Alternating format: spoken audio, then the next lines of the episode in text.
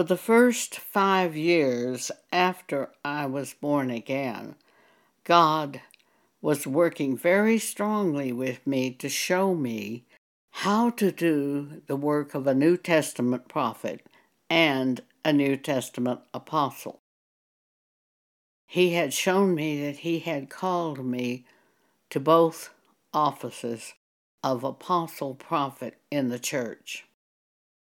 Apostles basically deal with doctrine, trying to get the church individuals to do the doctrine printed in the Bible.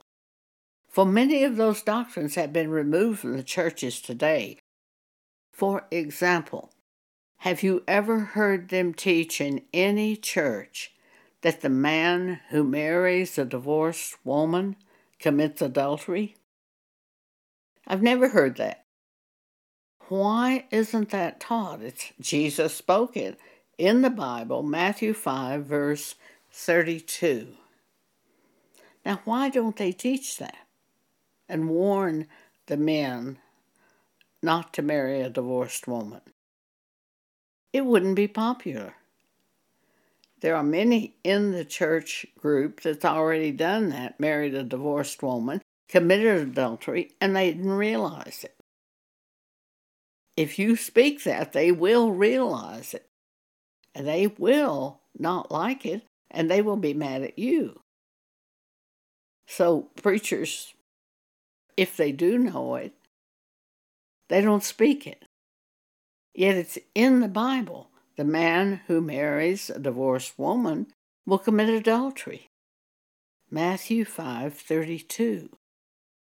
Well, there are many scriptures which the churches today omit because it would offend people. Therefore, the people are not instructed. At the time of sexual intercourse, the two become one flesh. And Paul says in 1 Corinthians 6 that even if you have sex with a prostitute, you become one flesh with that prostitute. How do you separate the one flesh? How do you separate one flesh? Cut the little finger off or just through death? It gives you something to really think about before you commit fornication. And yet, so many have done that, especially with the advent of birth control. So many have done that that they think they can get by with it because of birth control. Let's look and see what Paul says happens if you do this, if you have sex outside of marriage. 1 Corinthians 6 start at verse 15. Know ye not that your bodies are the members of Christ? Shall I then take the member of Christ and make them the members of an harlot? God forbid. What, know ye not that he which is joined to an harlot is one body? For two, saith God, shall be one flesh. But he that is joined unto the Lord is one spirit. Verse 18 Flee fornication. Every sin that a man doeth is without the body, but he that committeth fornication sinneth against his own body. After Jesus was crucified and raised from the dead by God and walked on earth forty days, he was then taken into heaven and seated by the right hand of God. And he intercesses for us today in prayer. And the Holy Spirit then was given to all who believe in Christ and are chosen by God. The Holy Spirit came to live in that person. And what's the advantage of having the Holy Spirit? He teaches you things of God. By the Holy Spirit, you know the will of God because He shows you the will of God in the specific matters pertaining to this present life. The Holy Spirit guides you into all truth, teaches you all things, reminds you of everything Jesus has said in the Bible, and shows you things to come. Those are two different scriptures. Four things the Holy Spirit does in you. John chapter 14, verse 26, John chapter 16, verse 13. I recommend that you take those two sections of Scripture and meditate on them day and night until you really understand the working of the Holy Spirit in you. The first thing I remember God teaching me about the office of prophet is in Ezekiel chapter 3. Prophets are sent not to the world, but to the church. God in Ezekiel 3 is instructing Ezekiel the prophet. Start at verse 4. Ezekiel says, And he, God, said to me, Son of man, go, get thee unto the house of Israel, and speak with my words unto them. For thou art not sent to a people of a strange speech to the world, and of a hard language, but to the house of Israel, to the people of God. Not to many people of a strange speech and of a hard language, whose words thou canst not understand. Surely, had I sent thee to them, they would have listened to you.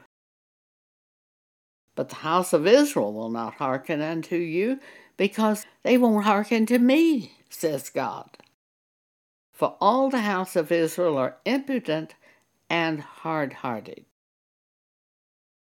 Behold, I have made thy face strong against their faces, and thy forehead strong against their foreheads. As an adamant harder than flint have I made thy forehead.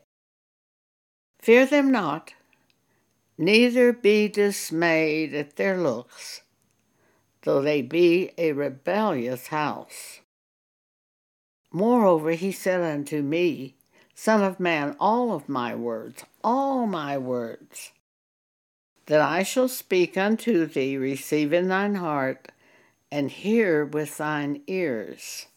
And go, get thee to them of the captivity, unto the children of thy people, and speak unto them, and tell them, Thus saith the Lord God. Whether they will hear, or whether they will forbear. Verse 14 So the Spirit lifted me up and took me away, and I went in bitterness and in the heat of my spirit. But the hand of the Lord was strong upon me. And it came to pass at the end of seven days that the word of the Lord came to me, saying, Son of man, I have made thee a watchman unto the house of Israel. Therefore, hear the word at my mouth, and give them warning from me. When I say unto the wicked, Thou shalt surely die, and thou givest him not warning, nor speakest to warn the wicked from his wicked way, to save his life. The same wicked man shall die in his iniquity, but his blood will I require at thy hand. Yet if thou warn the wicked, and he turn not from his wickedness or his wicked way, he shall die in his iniquity, but thou hast delivered thy soul. This is a very serious matter. If you fail to warn them and they go out and are destroyed, their blood is on your hands. But if you warn them and they go out, they go out and are destroyed, you're free from their blood because you have warned them. God used this to get me to speak to the church. Verse 20 Again, when a righteous man doth turn from his righteousness and commit iniquity, and I lay a stumbling block before him, he shall die. Because thou hast not given him warning, he shall die in his sin. And his righteousness which he hath done shall not be remembered. But his blood will I require at thine hand. Nevertheless, if thou warn the righteous, that the righteous sin not, and he doth not sin, he shall surely live, because he is warned. Also, thou hast delivered thy soul. I was speaking to a little church in northern Colorado several years ago, and the pastor told me this story. He said, I know we have at least one prophet in the congregation. He said, I was doing something that was sin. And different people in the congregation knew it. And different people came to me and said, Pastor, this is wrong that you're doing. But one man came to me, sat down, pointed a finger at me, and said, You're sinning and you're going to be destroyed if you don't stop it. And he said, It just cut through me like a blade. And after that man said that, I quit what I was doing and repented. Prophets have a power from God to speak and when they speak, you really cannot forget what they said. Because of this section of Scripture, I have warned the people when God showed me to warn them. Because their blood would be on my hand if I did not warn them. I said once to God, is there any example in the New Testament where the blood of the person would be on the hand of the other person if he didn't warn him? I was reminded of Acts chapter 20, the Apostle Paul speaking to the elders of the church. Start at verse 25. And now, behold, I know that ye all among whom I've gone preaching the kingdom of God shall see my face no more. Wherefore I take you to record this day that I am pure from the blood of all men, for I have not shunned to declare unto you all the counsel of God. If a person is a pastor, or probably even as an individual, if you know the truth of a scripture and you fail to warn an individual, and they go on and die in their sins, their blood is on that pastor and on that individual that did not warn the person. So let's take the scripture the man who marries a divorced woman commits adultery. If you fail to warn that man who's about to marry a divorced woman and you fail to show him what Jesus says in Matthew 5:32 and he marries a divorced woman. His blood is on your hands because you failed to warn him. But if you warn him and show him that scripture, and he chooses to marry her anyway, his blood is not on your hands. This is what God is saying. And this caused me to speak the truth of the Bible to individuals, especially when they were about to commit sins and to go ahead and suffer the separation from individuals in the church, for they will definitely persecute you, especially when you're speaking about fornication and adultery. Pam Paget spoke very strongly to a church singles group concerning this subject of adultery. The divorced woman in the singles group was getting ready to marry. Pam went to them and said, If you marry according to the Bible as a divorced woman, you will commit adultery, and the man who marries you will commit adultery. She told it to both the man and the woman who were going to marry. She also told the bridesmaid and the bridesmaid said, I know it's wrong for them to marry, but they'll do it anyway, so I'm going to go ahead and be bridesmaid. There's a scripture which says, Be not partaker of other men's sins, keep yourself pure. So everybody in the story is going to suffer loss. At that same point in time, Pam ended up taking a job in another part of town so she stopped going to the singles class, but she continued going to church at that same church. She went in one day and was there a little bit early, went on in the auditorium for the main service. And when the singles class came to the auditorium, they did not sit where they usually sit, which would have been by Pam but they sat in another part of the auditorium.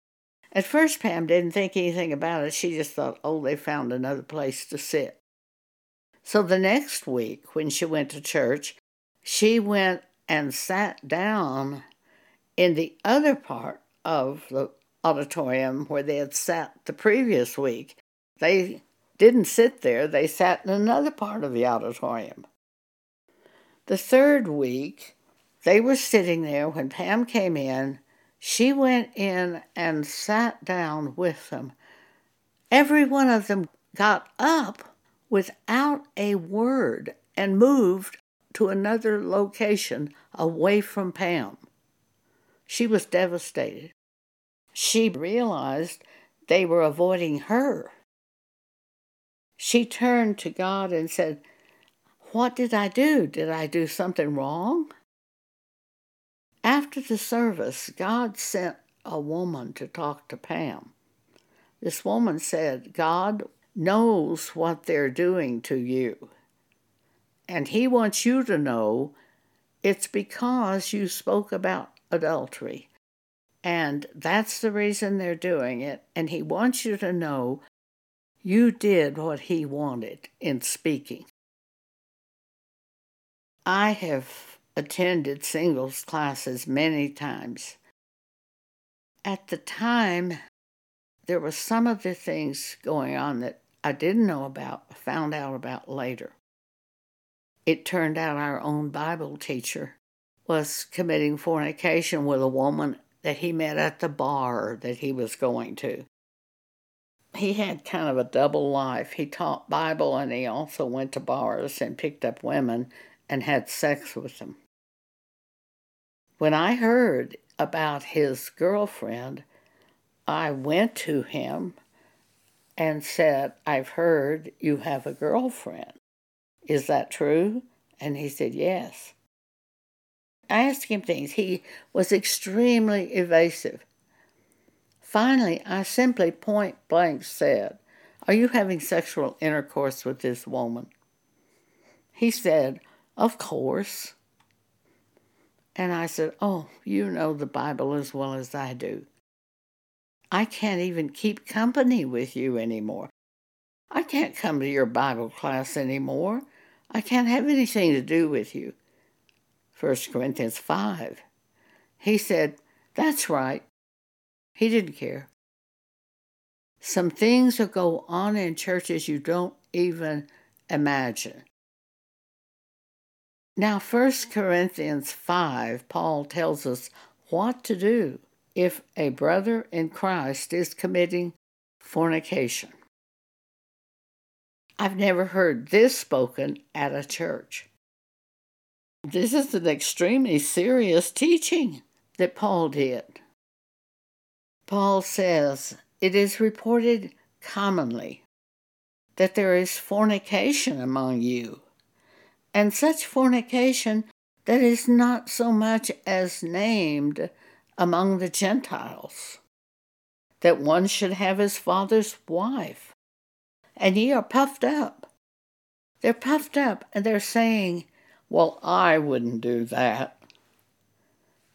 And you are puffed up and have not rather mourn. This shouldn't be happening in the church. That he that hath done this deed might be taken away from among you. Verse 3 For I verily is absent in body, but present in spirit, have judged already as though I were present concerning him that hath so done this deed. In the name of our Lord Jesus Christ, when ye are gathered together in my spirit with the power of our Lord Jesus, to deliver such a one unto Satan for the destruction of the flesh, that the spirit may be saved in the day of the Lord Jesus. Paul doesn't say pray for this guy. He already knows the truth. He says turn him over to Satan so his flesh will be destroyed, that his spirit may be saved in the day of the Lord. I believe that they turned him over to Satan by withdrawing company from him and refusing to keep company with this individual. Let Satan have him. Verse 6 Your glorying is not good. Know ye not that a little leaven leaveneth the whole lump? Purge out therefore the old leaven, that ye may be a new lump, as ye are unleavened. For even Christ our Passover is sacrificed for us. Therefore let us keep the feast not with the old leaven, neither with the leaven of malice and wickedness, but with the unleavened bread of sincerity and truth. I wrote unto you, Paul says in an epistle, not to company with fornicators, yet not altogether with the fornicators of this world, or with the covetous, or with extortioners, or with idolaters, for then you must needs go out of the world.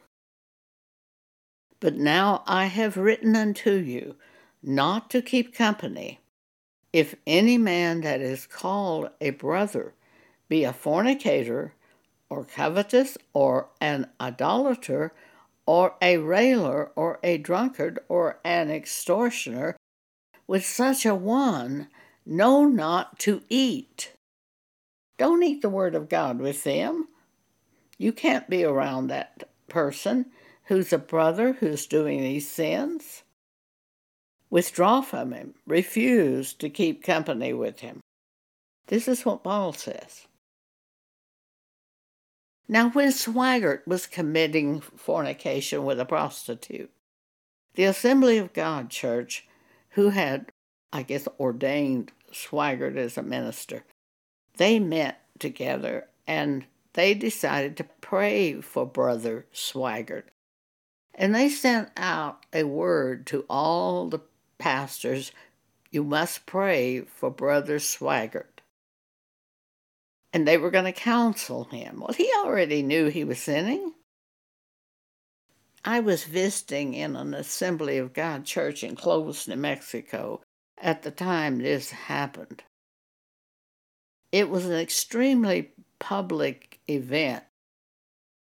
Swaggart appeared on his own television show with tears running down his face, and he said, I have sinned. And many of you saw it. Back in the 80s, I think it was. The Assembly of God Church kept him as a preacher, let him continue, prayed for him, counseled him, and later he was caught once again with a prostitute. And when that happened, he said, The Lord says to me, It's none of your business what I do. This is the body of Christ. It is everybody's business what the body of Christ does. Paul says, them that are without, God judges. Those that without the church, God will judge. If they aren't a member of the church, God will judge them. But you're supposed to deal with those who are members of the body of Christ, members of the church. Well, I told this Bible teacher, I said, I can't even come to your Bible class. He said, That's right. He knew the same scripture. Sin is rampant in the churches today. Antichrist, throwing scripture away, setting up other doctrines, allowing brothers who are fornicators to be among them, allowing preachers to be extortioners. Read 1 Corinthians 5, it tells you the sins and what to do in the church. I've never seen it done. Antichrist is rampant in today's church because of things like this. Falling away from Scripture and refusing to do what people like the Apostle Paul told us to do. Protecting the sinner rather than setting an environment where the sinner becomes ashamed and repents from the sin and turns from it. Instead, they want to pray for him and counsel him. Paul said, Don't eat with him, don't keep company with him, put him away from you. That's what I did, much to my grief and sorrow. He continued teaching the Bible class. I was taken out of that church. And furthermore, that church had Robert Tilton as pastor. One night I got a telephone call from a woman who was acknowledged as a prophet at that church. She was crying. She said Bob had asked her to be on his television program. And before they went on the program, Bob turned to her and said, Now, Ava, just one thing. Don't mention being a prophet because it's not popular. She just broke down. I told Bob because he had done this, he killed a prophet. He kept a prophet from functioning in the church, before the church. And Jesus says in Matthew 23 because they killed a prophet, their house would be left unto them desolate. That was in approximately 1982. Ten years later, ABC News did an expose on Robert Tilton a secret expose where they filmed him in secret, by secret camera. And he was speaking very lewd things about Jews. They traced the offerings that were coming to Tilton. They said he was receiving $80 million a year in offerings. They were being forwarded from Tilton's church in Farmers Branch, Texas, to his bank in Tulsa, Oklahoma. They had people assigned to open the prayer request, throw the prayer request in the garbage, and deposit the money in the bank account. You can read about this in Wikipedia. It's really common knowledge. It was a huge public scandal. Church members began to file lawsuits of, for extortion against Tilton. It's a terrible thing. He and Marte, his wife, divorced. He married another woman. They divorced, and he married a third woman. He left Farmers Branch, Texas, moved to Florida, tried to start another ministry. They tore the building down at Farmers Branch and set up some kind of a youth hockey center.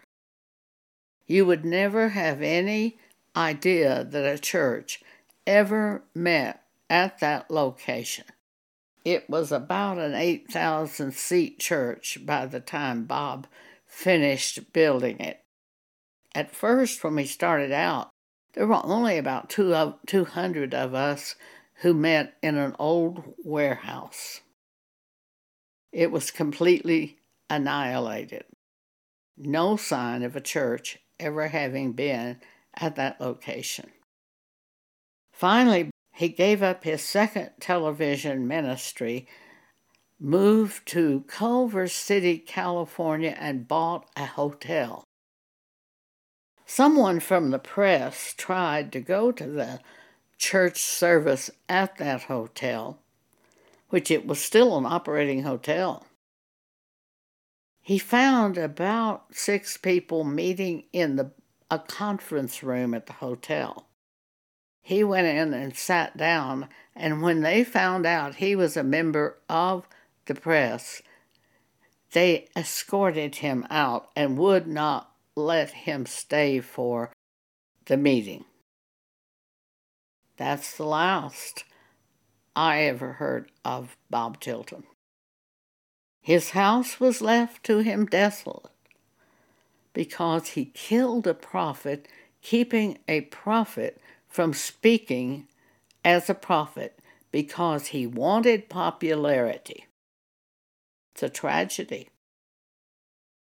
But it happens over and over in the churches that pastors are withholding the word of God because they don't want to offend people. And the word of God will offend people. Thank you for letting me share this with you today.